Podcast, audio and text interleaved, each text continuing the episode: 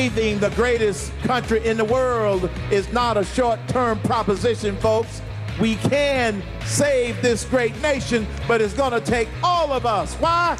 Because we are America. Herman Cain. Herman Cain. Solutions for a better America.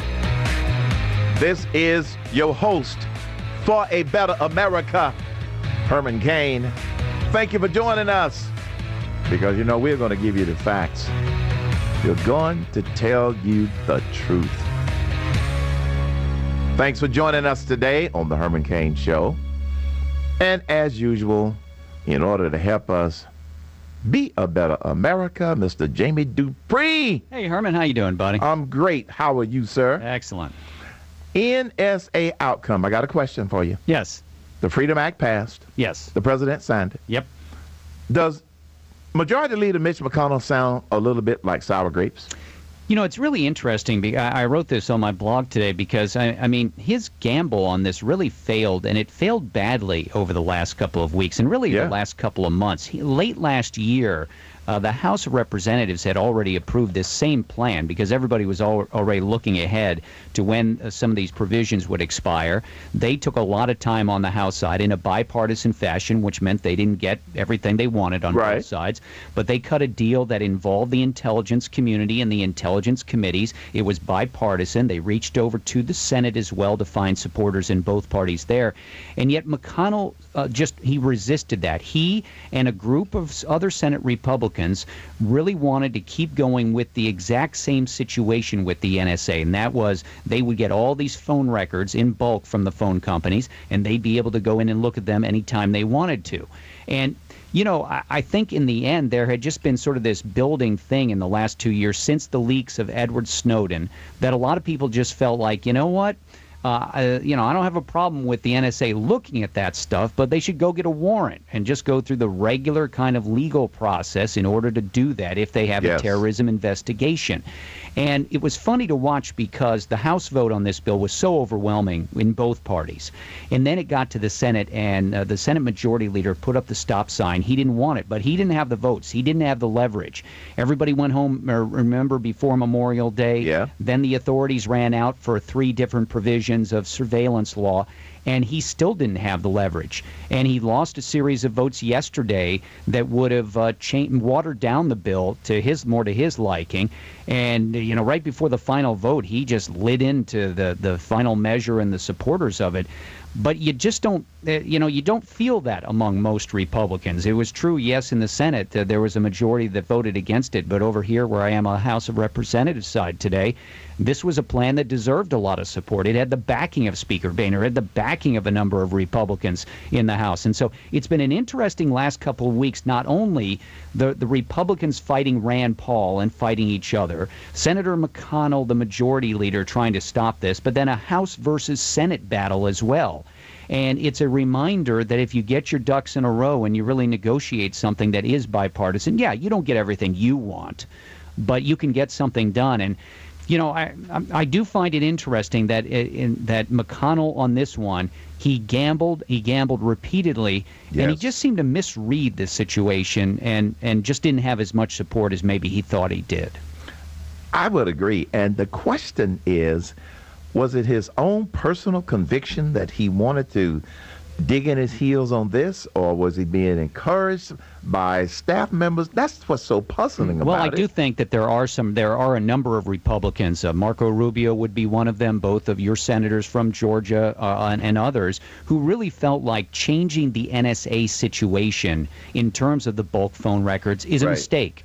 Yeah. They believe that it is wrong to take that data out of the hands of the NSA and leave it in the hands of the phone companies. And there were some Democrats, frankly, there were people on the Intelligence Committee who felt like that Rand Paul and others had demagogued this, in their words, and that nothing bad was happening.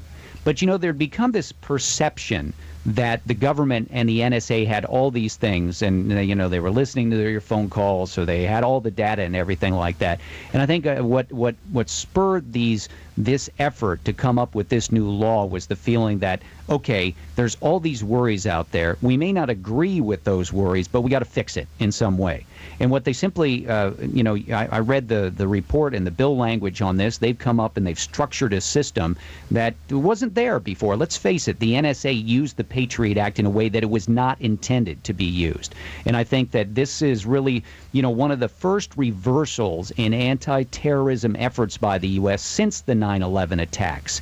And, uh, you know, to, to, to move back and rein in a bit on the NSA, but in a way that is still a lot of people here feel like the NSA will still be very effective in doing its job. They just have another step they have to go through yeah, to get it. the information they're looking for. And personally, look, I was not there for the debate. So I don't know all of the reasons as to why people came down and made their decisions, but I do know this. I don't see a problem with that extra step. And so we will continue to. No, listen, forward. it was to, to me, it was a very, very fascinating last few weeks in the way that, again, like I said, not only did we have Rand Paul versus other Republicans, and yeah. I think that just sets us up for even more battling amongst them in the months ahead, but then we also had this House versus Senate thing. And as much as the Senate Majority Leader, he, he clearly wanted to force the House to back down, and instead he was the one that got jammed on this. He was the one. I mean, what what were the last 10 days about? It wasn't about Democrats fighting Republicans. No. It was really about the GOP battling each other. It gave Rand Paul a soapbox to stand on. And in the end, the majority leader didn't come out smelling the best out of this, uh, and and you know, raised some questions as to why he pushed so hard on this when he obviously didn't have the votes. Well, I certainly hope that some of the ones who uh, felt the same way that McConnell felt um, some of the senators will say, okay, that one's over with. Let's not play. I'm going to get you next time. Let's move on. The people, the senators have voted.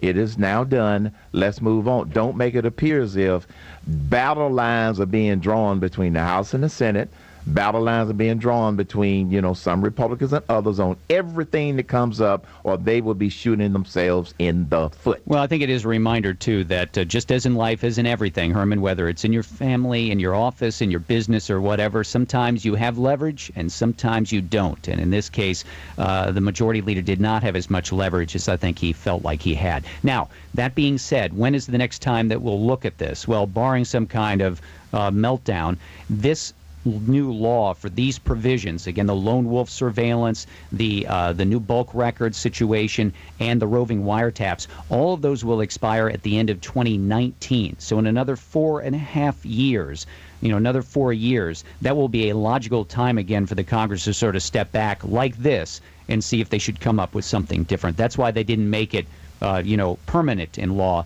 They they use this sunset, as it's called, and have it expire every few years in order to force these kinds of debates.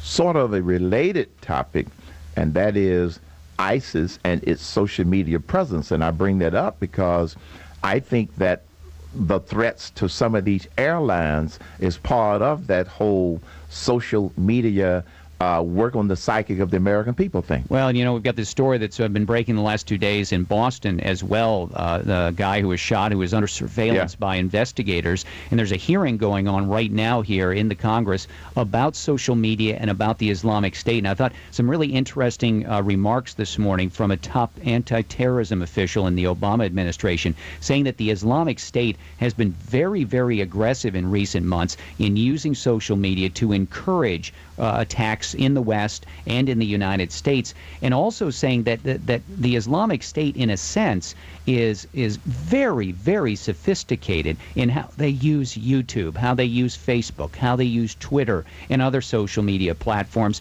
almost like a sophisticated marketing organization, the way it was described to lawmakers today, in how they attach their uh, their their different calls for action to breaking news and other trending items on Twitter and on the internet to get even more people to uh, pay attention to it. So it was sort of a, an interesting look inside the group that not only are they spreading terror and spreading their word, but they're uh, in in the minds of U.S. officials being very, very aggressive and very, very smart about the way they're doing it on social media. Yeah, and they know that if you have some young minds that have a mustard seed of resentment toward the United States of America, Their objective clearly is to grow that little mustard seed and cause some of them to want to go over there and fight or to do some of the lone wolf kinds of things that that they've been trying to do here. Yeah, and that's uh, you know the lone wolf thing. I think is the thing that worries that worries uh, intelligence people more than anything else. I would agree. For your responses, ten years. Yeah, we got a we had a hearing yesterday, and we got another one going on right now. That's a little different flavor. But yesterday we had reporters in different organizations uh, that were up there that were talking about how long that they have had to wait at times to get uh, uh, Freedom of Information Act requests filled. Uh, there was uh, there was one reporter that said that her daughter was eight when she made a request to the Pentagon for some information, and that information was not turned over until her daughter was leaving for college ten years later. And you know we laugh about it, but. I, I've had cases too where it takes a long time to seemingly get just sort of normal information out of agencies that you yeah. wouldn't think would take that long to. So we had that yesterday. Now today we've got officials from a number of federal agencies who are in testifying.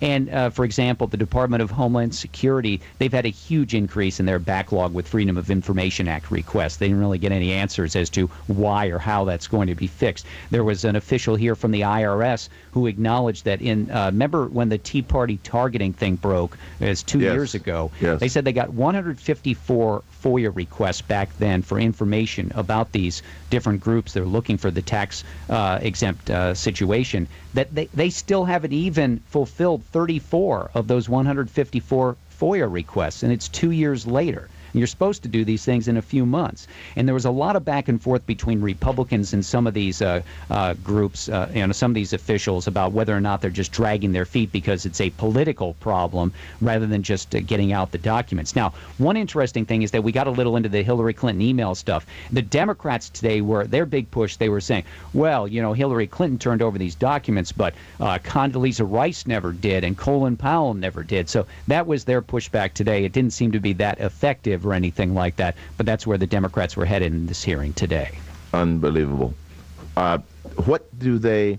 Uh, is the hearing intended to try and break the logjam or to let them know that Congress is watching and they've got to step up their game on In part requests? that, and in part also to say, okay, if you're not going to change and you're just going to drag your feet, then lawmakers are going to have to find some way uh, to ratchet up the pressure and force action even more. But as one person said yesterday, what are you going to do?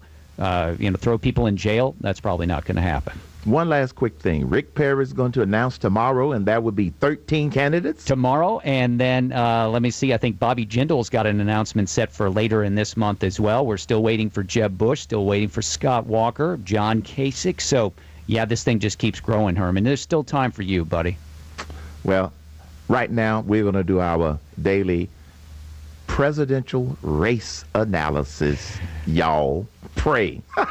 See you later, Herman. Thank you, Sha- not Shani B. You're you, welcome. You, did, you didn't do that. Jamie one. D. Shani that was B. Jamie. That same. was Jamie Dupree. You're listening to the Herman Cain Show.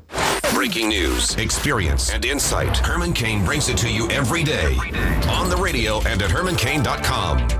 Coming up, rapid fire. And remember, only Shani B can prevent rapid fire. Sick of being upsold at gyms? My guy, you're currently a base member. For $90 more, I can upgrade you to our Shred membership. For 130 more, you'll be a Swole member. And for just $300 more, you'll reach Sweat Platinum. At Planet Fitness, you'll get energy without the upsell. Never pushy, always free fitness training and equipment for every workout. It's fitness that fits your budget. Join Planet Fitness for just $1 down and $10 a month. Cancel anytime. Deal ends Friday, May 10th. See Home Club for details.